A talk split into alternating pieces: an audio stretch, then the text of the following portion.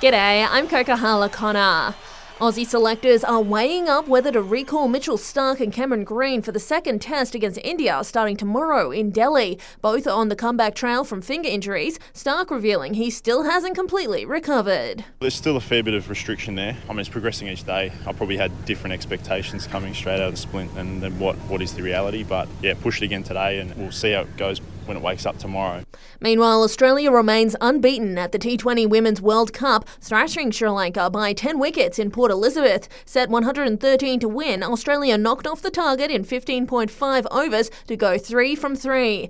Locally, it's game day for the ACT Meteors, who'll take on Victoria in Phillip at 10am this morning, then again on Sunday. Our girls hope to wrap up their WNCL campaign with two wins after a rough season.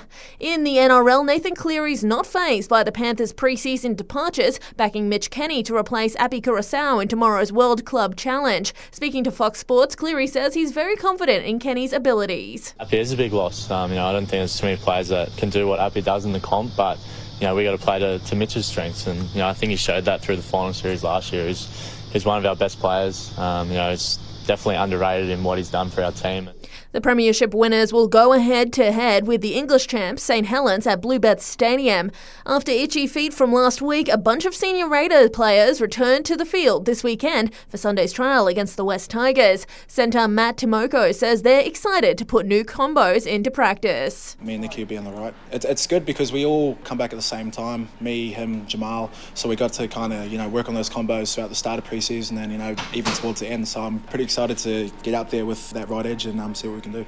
To the soccer, the Matildas' preparation for the Women's World Cup is picking up steam, thrashing the Czech Republic 4 0 in Gosford last night. Scores were locked at nil all at half time, but it's understood Sam Kerr fired up her teammates with an amazing speech. And Netball Australia and the Diamonds have been handed another lifeline. They're set to receive more than $9 million in federal funding to sustain the sport until the Com Games in Victoria. And that's the latest from the Sport Report team. Join us again tomorrow morning for more sports news headlines.